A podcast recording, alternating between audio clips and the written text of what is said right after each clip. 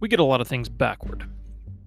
Due to our laziness and apathy, fathers can find themselves in a difficult position once their children become teenagers.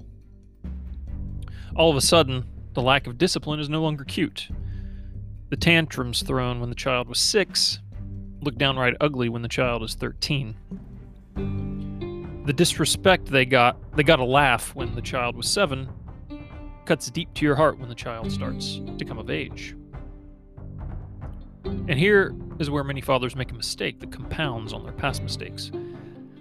They see their teenager going downhill, so they clamp down.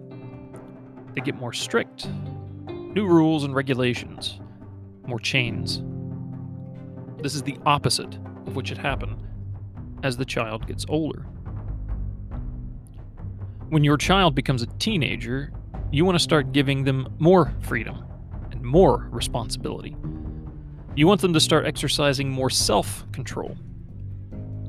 Instead, these fathers go from permissive to controlling. The child goes from freedom to lockdown. No wonder so many teenagers rebel and resent their parents. No wonder they want to get out from under their thumb as soon as possible. And so, to summarize, we want to move from strict to permissive, not from permissive to strict. Here are some examples of freedom um, of that, that I'm talking about.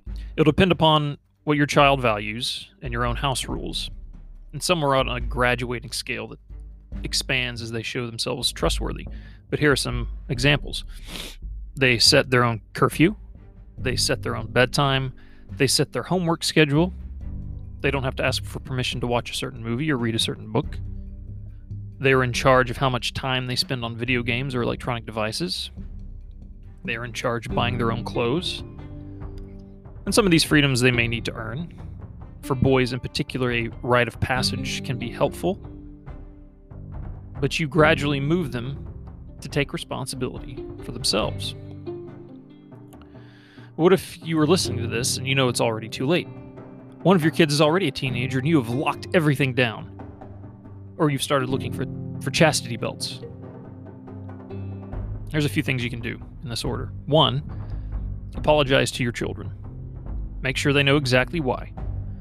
You abdicated, you were lazy, you take responsibility. Expect nothing from them in return, just make sure they understand the situation. Next, you start reclaiming your authority. There's a podcast and article about this uh, in the past, but follow some of the advice there as it applies to the situation. Quoting from that, you need to reclaim your authority a little bit at a time, and that means reclaiming trust.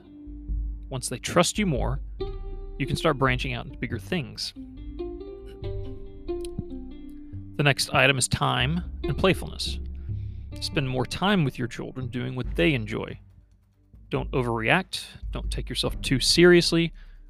Agree and amplify their foibles. Once they see they can't get a reaction out of you, that may lessen certain behaviors. And trust is built with time spent together. And finally, you want to start offloading some responsibility. Now, there's a paradox here to avoid from Edwin Friedman, the very act of trying to make others responsible preempts their own responsibility. Scolding does not work. You must challenge them. Designate days of the week where they are responsible for their own meals, for example. Make them responsible for their own cell phone bill. Or if they have been getting tickets for speeding, offload their insurance.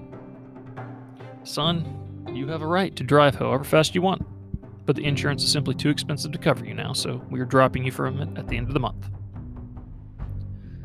You are in a precarious situation, so tread carefully.